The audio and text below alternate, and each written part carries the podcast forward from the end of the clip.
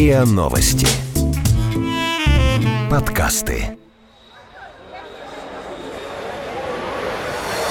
What, seriously? أنت تمزح ¿Yo? ¿Qué me estás contando? Macul? Are you serious? No, I don't believe it. Plaisante What's going on? Gender war? No way. И на СМИ. Иностранная пресса о том, что ее беспокоит в России. И на СМИ. Серьезно? Здравствуйте, с вами подкасты на СМИ и их ведущие, главный редактор на СМИ Алексей Дубасарский. и мой заместитель Яна Наумова. Сегодня мы поговорим о том, насколько един и грозен натовский трезубец, то есть о масштабных учениях Североатлантического альянса. Они недавно прошли на севере Норвегии. В конце октября, начале ноября в Норвегии прошли учения НАТО «Единый трезубец». Западная пресса на все лады повторяла, что эти учения — крупнейшие натовские маневры последних десятилетий. И цель их — продемонстрировать военную мощь и единство Североатлантического альянса. Формально задача участников учений заключалась в том, чтобы отработать координацию между военными разных стран, а также потренироваться вести боевые действия в условиях Севера. Вот почему местом избрали Северную Норвегию. Регион, сроду не воевавший, однако в последние годы все чаще всплывающий в рассуждениях о нависшей над Европой угрозе. На практике же никто особенно не скрывал, что на этих учениях НАТО отрабатывает противодействие атакам страны, которая, по мнению западных аналитиков, только и мечтает торгнуться в мирные европейские города. Это, конечно же, Россия. Еще бы. Желание НАТО демонстративно побрицать оружием в адрес восточного соседа не укрылось ни от кого. Например, вот журналист турецкой газеты «Биргюн» Ибрагим Варлы еще 26 октября написал в своем твиттере «НАТО начала в Норвегии крупнейшее учение в своей истории. Мишень – Россия». И снабдил свой пост карикатурой, на которой маленькие танки НАТО стреляют по большому такому медведю в шапке-ушанке. Все мы понимаем, кто это такой. Причем медведь выглядит очень озадаченным, но никак не испуганным. Казалось бы, где Норвегия, где Турция, Норвегия Турцию должна не очень интересовать. Но, тем не менее, турки не остались в стороне от такого масштабного военного мероприятия. Вот, например, Тюркер Эртюрк на новостном сайте Ода ТВ уточняет. Согласно сценарию учения, Норвегию оккупирует вымышленная страна, и НАТО в рамках пятой статьи коллективного договора спешит на помощь. Совершенно очевидно, что под вымышленной страной подразумевается Россия. Ну да, кто же еще-то, кроме России, нынче главный противник всех. Да, главный злодей, как они считают. Эти учения направлены на демонстрацию солидарности против России в Арктике, который- вокруг которой в настоящее время идет борьба за передел. Тюркер Эртюркс смотрит сразу в корень, я смотрю вот так. В регионе площадью 27 миллионов квадратных километров, который с таянием льдов открывается для морских торговых перевозок, причем с обнаружением богатых запасов энергетических ресурсов его значение еще возросло. Присутствуют пять стран в этом регионе. Это США, Дания, Норвегия, Канада и Россия.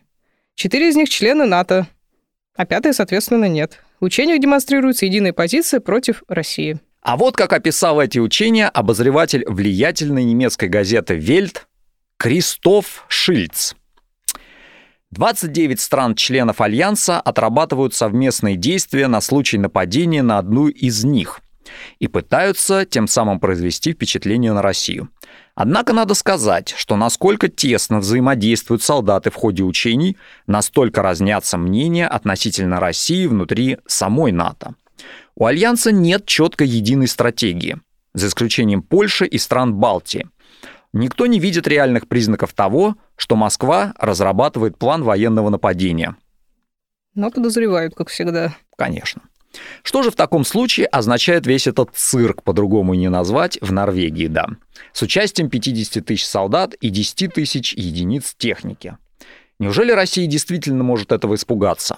Руководство НАТО само лучше всех знает, что давно запланированные маневры, скорее всего, пройдут без всяких проблем. Но в случае реального нападения возможности будут весьма ограничены.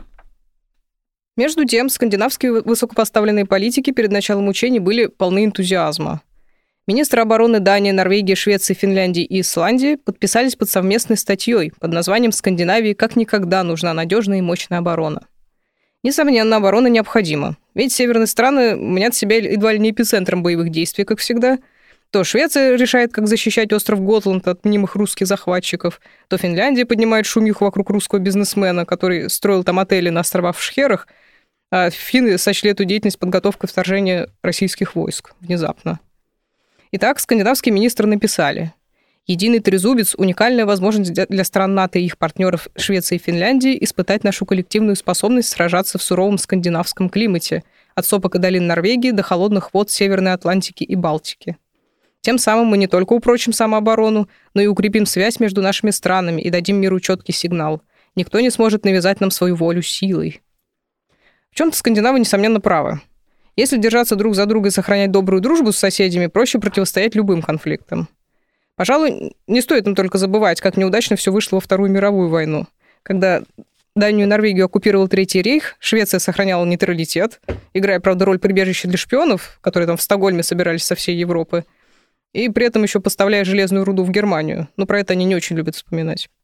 А Финляндия, между тем, ожесточенно сражалась с Советским Союзом, пытаясь отвоевать себе Карелию и Кольский полуостров. Но только ничего не получила и даже кое-что потеряла, как мы помним. Но министры — это вам не СМИ. Они за сенсациями не гонятся, так что в своей статье они признают, что непосредственной угрозы все-таки нет. Пишут они так. Сегодня мы не видим прямых военных угроз для скандинавских стран. Однако мы живем в эпоху непредсказуемости и неопределенности. Россия все более напористая, демонстрирует как способность, так и желание использовать военную мощь для достижения своих стратегических целей. Вот такое коллективное чтение российских мыслей.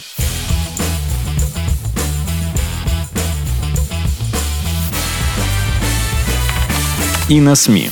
Серьезно? За скандинавами повторяет и Франция. Научный сотрудник Французского института геополитики Жан-Сильвестр Монгринье подчеркнул в интервью авторитетному онлайн-изданию «Атлантико», насколько важен для НАТО север Европы. С одной стороны, там Норвегия, один из главных экспортеров нефти и газа. С другой Страны, которые не входят в НАТО, но, по словам Мангринье, ощущают угрозу со стороны российского геополитического ревизионизма.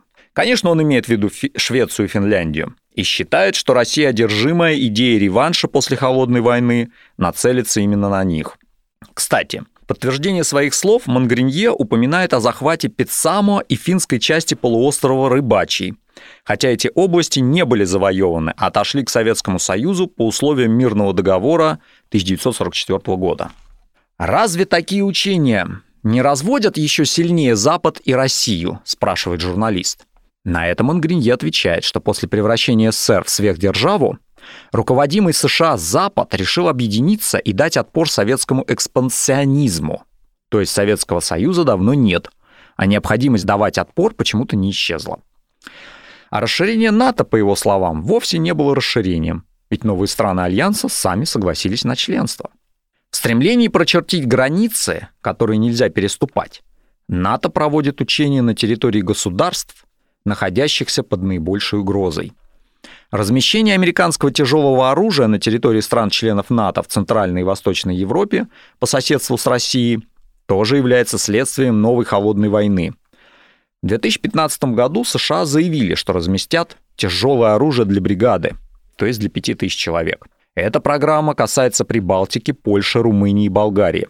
Однако техника также будет использована в регионе для совместных учений. Инфраструктура НАТО смещается на восток. Таким образом, расположенные на востоке государства получают более широкое американское и западноевропейское присутствие, которое становится материальной гарантией безопасности – вот так вот рассуждает Жан-Сильвестр Мангринье. Да, никакого расширения НАТО совершенно. Ну вот в статье на чешском новостном портале НАТО Актуаль, который, как понятно по его названию, и пишет о последних новостях НАТО, автор прямо говорит, что интерес к северным областям не случайен. Борьба за право добывать нефть и газ с дна Северного Ледовитого океана ведется уже давно, но только в последние годы она обретает черты возможной военной конфронтации. Вот что он пишет. Понятно, что проблема серьезная. Расширение военного присутствия России и провокации в этом регионе еще в 2009 году обсуждались на совещаниях НАТО. Тогда пришли к выводу, что НАТО должна подготовиться к защите северных областей, поэтому необходимо вернуть часть военного контингента Альянса на север. В чем истинная причина того, что НАТО после нескольких лет пренебрежения этим регионом вернулась на север и продемонстрировала свою боеспособность? Дело именно в огромном потенциале добычи энергоносителей с дна Северного Ледовитого океана и в контроле над северными морскими путями. Если Россия будет необоснованно доминировать в этом регионе, то это неизбежно приведет не только к экономическим проблемам, связанным с поставками энергоносителей в далеком будущем, но и к проблемам в сфере безопасности. Ну, так и хочется спросить, а что будет, если Россия станет доминировать обоснованно? Ведь у нее для этого есть все аргументы.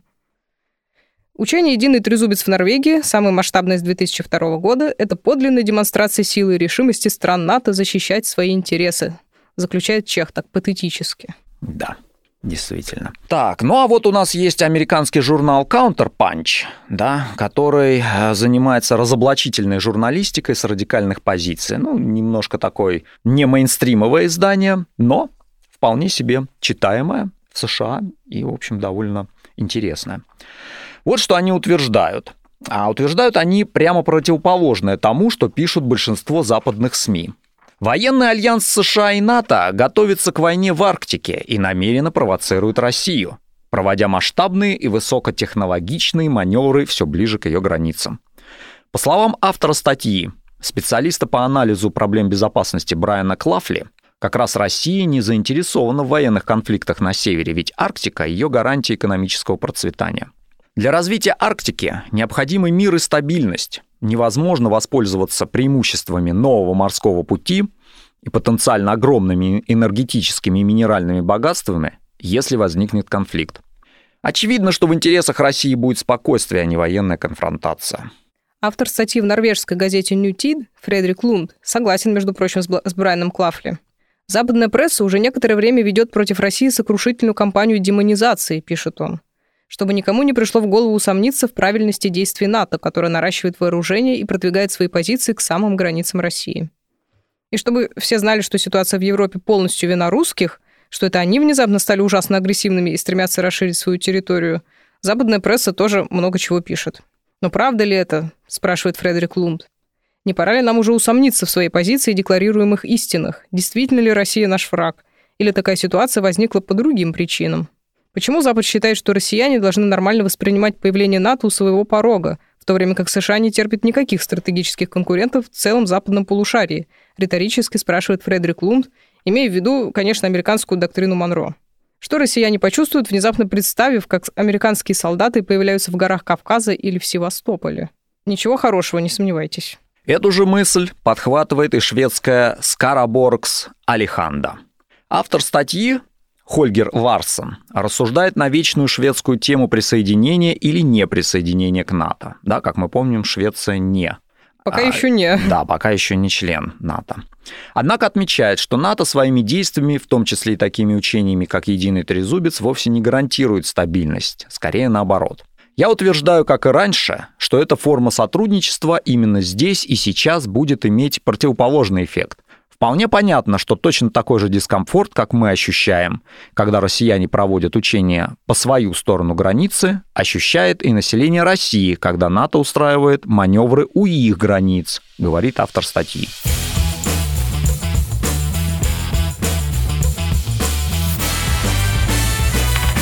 И на СМИ. Серьезно? Итак, все твердят о том, что НАТО – это гарантия стабильности и безопасности. Интересно, насколько эта гарантия заслуживает доверия? Учения «Единый трезубец» должны были показать, что НАТО защитит всех. Но прошли они не очень гладко. Гернт Крампер пишет в немецком журнале «Штерн», что НАТО сильна в основном на словах. Вот что он пишет. Остается открытым вопрос, насколько убедительны подобные маневры. Недостаток боеготовности западных войск, а также их обеспечения благодаря этим дорогостоящим учениям устроить в любом случае не удастся. 50 тысяч солдат – это количество представляется, конечно, внушительным. Но крупная, крупнейшая даже европейская страна НАТО Германия направит лишь около 8 тысяч военнослужащих. Если окажется, что в казармах им не достает оснащения, то его будут собирать по разным подразделениям, которые, в свою очередь, этого оснащения лишатся. Кроме того, это займет довольно продолжительное время. Если солдатам не хватит теплой одежды, то ее придется дополнительно производить. Прямо сейчас в состоянии боеготовности находится всего 8 тысяч солдат. В случае реальной большой войны этого будет слишком мало. Если же предположить, что кто-то действительно вздумает напасть на Норвегию, то маловероятно, что он объявит о своих планах предварительно за год, чтобы страны НАТО успели обеспечить своих солдат шерстяными носками. В статье на сайте норвежского журналистского проекта Audrey Mer, посвященного вопросам безопасности, тоже говорится о слабости НАТО. Но тут авторы зашли с другой стороны. Со времен Холодной войны Североатлантический альянс растерял знания и опыт в том, что касается превосходства на море, особенно поиска и уничтожения подлодок. По мнению доктора Себастьяна Брунса из Центра военно-морской стратегии и безопасности при Кильском университете, причиной возрождения американского второго флота, распущенного э, в 2011 году, стал рост напряженности вследствие ситуации с Крымом. Кроме того, Россия проводит решительную модернизацию своего военного потенциала, в том числе возможностей военно-морских сил – Северный флот России регулярно пополняется новыми судами, в том числе и подлодками. Россия пытается вдохнуть в свой военно-морской флот новую жизнь. Особенно эффективны и ее подводные суда.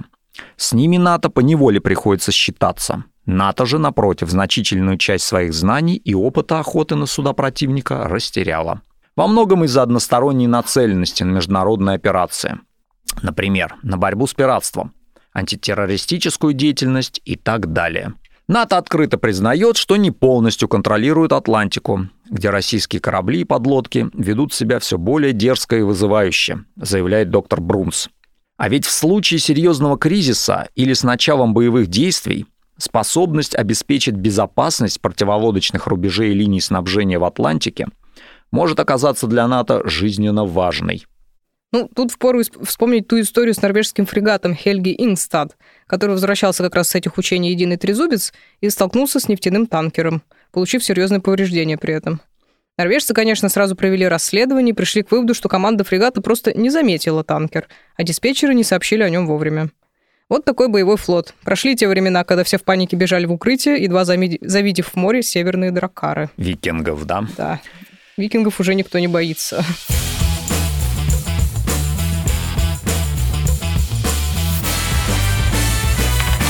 И на СМИ. Серьезно? Светлана Васович-Мекина в сербском еженедельном журнале «Печат» отзывается об уже прошедших учениях весьма скептически. Вообще очень забавная статья под названием «Их мишень Россия, а они не могут даже с погодой угадать». Она пишет, по словам руководителей НАТО, ставилась цель отработать ответ 29 членов НАТО на потенциальное нападение а версия о вымышленном неприятеле развалилась после признания, что трезубец — это ясное послание России о том, чего ей ожидать в случае агрессии. И как же показали себя бравые натовские войны? Первый дала сбой Голландия. Хотя было известно, что при температурах ниже нуля в Норвегии будет нелегко, была допущена непонятная ошибка. Голландские войска совсем не подумали о погоде, и поэтому не закупили зимнее обмундирование для тысячи своих военнослужащих. А поскольку, как передает голландская телеграф, спохватились они поздно, вооруженные силы раздали своим военнослужащим по тысяче евро, чтобы те сами позаботились о своем выживании в морозы. Нормально так. Ну, не одним только немцам нужен год на вязание шерстяных носков, как выясняется. Дальше она пишет.